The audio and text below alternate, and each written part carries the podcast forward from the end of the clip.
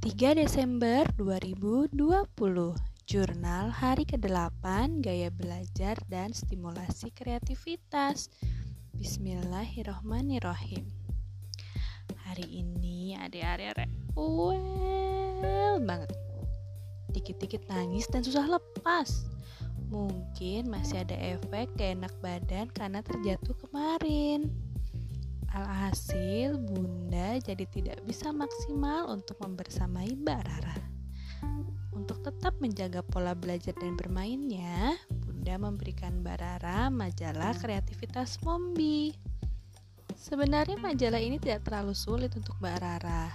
Namun, karena Mbak Rara belum bisa membaca, jadi tetap butuh didampingi untuk mengerjakannya dan membacakan cerita dan soal-soalnya dan bisa juga sekaligus Bunda menemani adiknya Mbak Rara. Mombi hari ini bertemakan ulang tahun.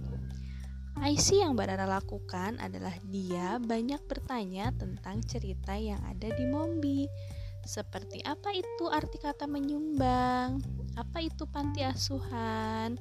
Mengapa ada yang punya ada yang punya ayah dan ada yang tidak? Mengapa harus ngasih baju? Lalu yang ngurusin yang tidak punya ayah bunda siapa? Dan banyak sekali pertanyaan dari sekedar cerita saat Mombi menyumbang hadiahnya, menyumbang mainannya ke panti asuhan. Si Anya sih dilatih pada worksheet membentuk lilin dengan dari beberapa bentuk segitiga. Jadi ada worksheet bagaimana bentuk-bentuk segitiga itu disusun sedemikian rupa agar menjadi bentuk lilin ada contohnya sih jadi tinggal dikembangkan Idenya adalah bagaimana Mbak Ara bisa menyelesaikan permasalahan-permasalahan baru di dalam majalah tersebut.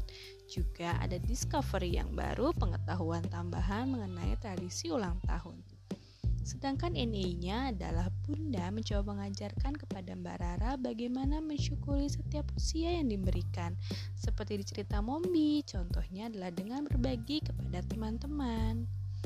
Alhamdulillah di tengah keterbatasan bunda karena diikat sama adiknya, Badara masih bisa belajar dan mengembangkan kreativitasnya.